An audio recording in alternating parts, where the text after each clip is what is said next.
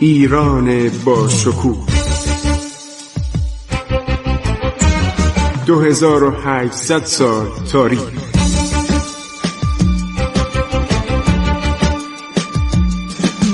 عبور از تاریخ.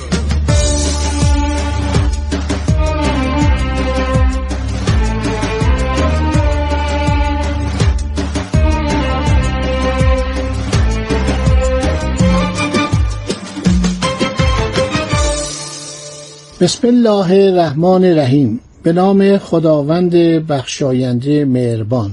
شنوندگان عزیز من خسرو معتزد هستم. با شما عزیزان در برنامه عبور از تاریخ صحبت می کنم سلطنت شاه اسماعیل که در جوانی در خردسالی بر تخت پادشاهی نشست بیشتر در ذهن ما ایرانی ها آمیخته به حوادث ایران و عثمانی.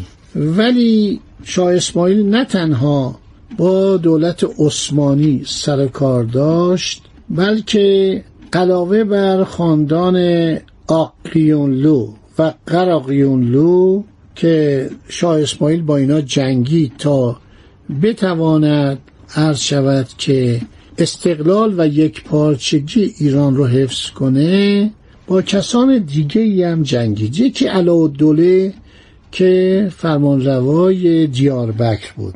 این علاءالدوله خیلی عرض شود که صحبت و نقل و قول داره حدیث داره. کسی بود که وقتی سلطان سلیم تبریز رو گرفت وقتی شنید این می‌خواد شورش کنه و آمده راه استانبول و بسته ناچار شد تبریز رو ترک کنه و بره برای سرکوبی این علاءالدوله علاءالدوله هم جنگ هایی کرده با شاه اسماعیل. بعد عرض شود حضور انورتون که مشکل دیگه ای که شاه اسماعیل داشت مسئله ازبکان بود که اینا وقتی حمله می‌کردن میومدن همین شیبک ها سی هزار سرباز داشت. یک همسایه دیگر هند بود. بابر پادشاه مغول هند که این رفته بود و کابل گرفته بود. بعد یک شخص دیگه است به نام ابوالخیر خان که اینم جانشین چنگیز خان بود و این شخص جنگ می‌کرد با این عمرای ترکستان و هدفش این بود که بیاد با شاه اسماعیل هم جنگ کنه.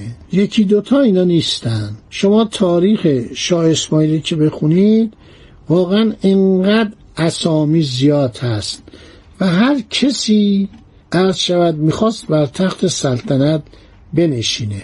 مثلا ما یه شخصی به نام اویس میرزا رو می‌شناسیم که پادشاه بدخشان بوده. بعد دیگه براتون بگم که برخوردهای بابر پادشاه گورکانی هند هر شود که با دول داخلی و کوچک ترکستان و بعدم همسایه شدن با ایران. عبیدالله خان ازبک رو در برنامه گذشته براتون گفتم. ایران ببینید راحت نبوده. این عرض شود که دولت عثمانی یه دولتی بوده تیمور گردن اینا رو شکسته بود خوردشون کرده بود. ولی تیمور گورکانی مسائلی براش پیش اومد رفت به قسمت مشرق ایران. دوباره این دولت به اصطلاح قدرتش زیاد شد. یک شخصی هست به نام سلطان مراد. این از بستگان سلطان سلیمه. به ایران میاد در اسفان جاش میدن و یک همسر ایرانی هم می‌گیره و بعد میمیره. و دولت عثمانی سلطان سلیم بهانه میگه که شما اینو کشتید. نکات شود جالبی در این دنیاست. در این دوران انقدر نکات جالب هستش که شما آرزو می‌کنید جای شاه اسماعیل نباشید. مگر اینکه بخواید نام او رو به خودتون بذارید. این بسیار مرد شجاعی بوده مرد برنامه ریزی بوده در این حال خیلی هم احساساتی بوده. ادوارد بران در مورد دولت صفویه و دولت شاه اسماعیل میگه این واقعه فقط برای ایران مهم نبود. برای همسایگانش مهم نبود. برای اروپا هم واقعه مهمی به شمار می‌رفت. ظهور صفویه علاوه بر اینکه موجب استقرار ملیت ایرانی و برقراری حکومت بزرگ ایران شد سبب شد که این مملکت در مجمع ملل وارد شود و منشأ روابط سیاسی شود. وحدت ملی ایرانیان تأمین میشه. مذهب تشیع مذهب رسمی میشه. هنرها و صنایع ترقی می‌کنن. اساس وحدت ملی بر پایه محکم مذهب بنا گذارده میشه. نه فقط سراسر کشور تحت یک حکومت در میاد بلکه به علت رسمی کردن تشیع همه مردم ایران را با یکدیگر متحد و متفق می‌کنه. اینو مرحوم محمد معین عرض شود در مورد صفویه گفته.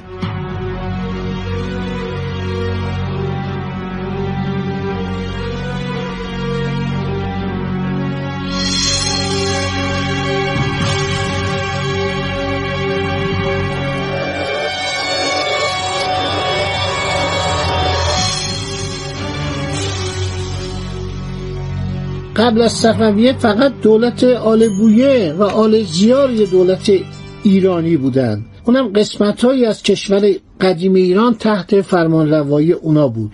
عرض شود که شاه اسماعیل در سن چهارده سالگی به پایمردی هفت مرد شجاع قیام خودش از گیلان عرض شود که آغاز می‌کنه. یه مردی بوده که مورد علاقه بوده. مردی بوده که احترام معنوی داشته. ما وقتی کتاب سفرنامه های ونیزیان رو می‌خونیم واقعا این ونیزیا در این مورد سنگ تمام گذاشتن. چون اولا بیطرف بودن. نه ایرانی بودن عرض شود که نه عثمانی. بیشتر مشاهده می‌کردن. توجه می‌کنید خیلی تعریف می‌کنن. یکی از اینها به نام بازرگان ونیزی. اسم اینم نیست در تاریخ. این کسایی که این کتابو نوشتن عده زیادی بودن. 6 تا سفرنامه نوشتن. وقتی صحبت می‌کنن شما می‌بینید که بیطرفن. و این متاسفانه شخصی که به نام بازرگان ونیزیه آدم های بسیار باسوادی که این کتابشو پیدا کردن و گذاشتن اسم اینو نمی‌تونن پیدا کنن. از بین رفته اسمش در طول تاریخ. اصلا نیست اسمش. که آقا این کیه؟ این کجاست؟ ولی این آدم باسوادی بوده. هر کی بوده به نام بازرگان ونیزی. این بازرگان ونیزی سفرش رو شروع می‌کنه. عرض شود که میاد به قسمت های آسیا. چند نفر محقق اینا رو پیدا می‌کنن سفرنامه ها رو با اون خطای قدیم سخت ناخانای ایتالیایی. این سفرنامه ونیزی از سوریه شروع میشه از راه حلب شروع میشه. خودش نوشته این بازرگان ای کاش اسمشو نوشته بود. نوشته از بین رفته. هنگامی که شاه اسماعیل در سال 1507 میلادی میشه 912 913 هجری قمری. برای جنگ با علاءالدوله به قرمان آمد بر حسب اتفاق من. یعنی همین تاجر ونیزی که اسمشو نمی‌دونیم. در ارزنجان بودم. چهر روز در آنجا بودم. بعد در جمشگسک آنگاه رود فراد را گزاره کردم به کشور علاءالدوله رفتم. هنگامی که اسماعیل با شماخی و کشور شیروان می جنگید من نیز حضور داشتم. در تبریز زمانی که شیخ اسماعیل با لشکر خود به آنجا باز میگشت حاضر بودم. با این همه انگامی که همان شاه اسماعیل نزدیک دیاربک سرگرم جنگ هایی بود من غایب بودم. محازا به شرانها می‌پردازم. بقایه را از کسان مختلفی که در آن ماجراها حضور داشتند شنیدن من زبانهای عجمی، ترکی و عربی را علاوه بر ایتالیایی به خوبی می‌دانم. حرفاش خیلی جالبه. این آدم آدمی بوده که از نزدیک دیده و بعدم میگه دیاربک جزء ایران بوده. این دیاربک بعدها بعد از شکست شاه اسماعیل از ایران جدا شده. چقدر این قشنگ نوشته. درباره ایران مردم ایران جنگ هاشون شاه اسماعیل از یک محمود آباد یاد می‌بره که من اول فکر کردم این محمود آباد خودمونه. بعد دیدم نه یک عرض شود محمود آباد دیگری است. یکی از کسانی که بعد از سیاه ونیزی تاجر ونیزی در ایران بوده وینچنتنو د الساندری.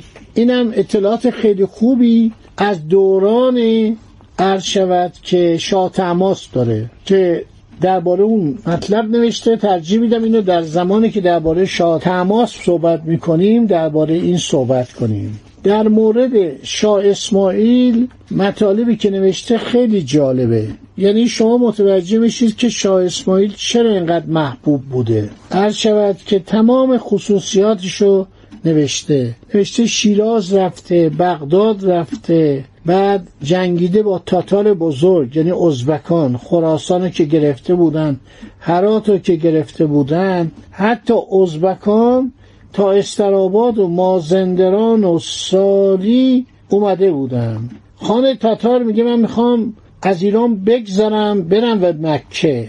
اسماعیل را بهش نمیده. بعد در اصفهان میره که اون موقع پایتخت نبود. در اونجا منتظر میمونه که آقای میاد یا نمیاد.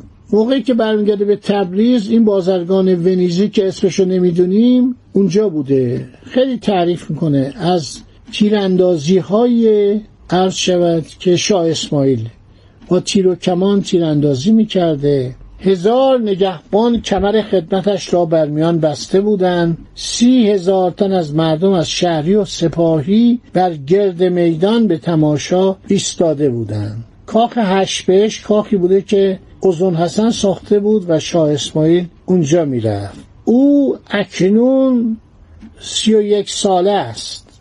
در زمان سفر بازرگان ونیزی بسیار زیبا صاحب وقار و میانه بالاست. صورتی دلپسند و پیکری محکم و شانه هایی کم پهنا دارد. میگه خیلی دوست داشتنیه. چون قزالان جوان چابک است. چپ دست است. به دست چپ کار می‌کند. از تمام عمرای خود قویتر است. در تیراندازی چنان مهارت دارد که از ده سیب شش عدد را فرو میافکند.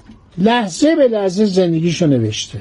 جنگایی که با پادشاه شروان کرده شروانشاه که خراجگزارش بوده همه اینا رو نوشته. خب دوستان حرفای من زیاد شد. نمی‌دونم مدت چقدر گذشته. مدت مهم نیست. آنچه که لازمه که ما بدونیم ایران چی بوده و ایران از چه طوفانهایی سر سالم به در آورده. تاریخ ایران شیرین و مفصل و طولانی و پر از فراز و فروده. خیلی هم مفصله. تمام بشو نیستش. مثل اول و آخر جهانه. تاریخ ایران مفصل میبخشید. ما ناچاریم این صحبت ها رو بکنیم. و الان داریم به دوران عظمت صفوی می‌رسیم. دوران شعباس شعباس اول که خیلی مفصله ولی ما تا رسیدن به اونجا یه برنامه هایی رو باید اجرا کنیم. فعلا خدا نگهدارش. عبور از تاریخ.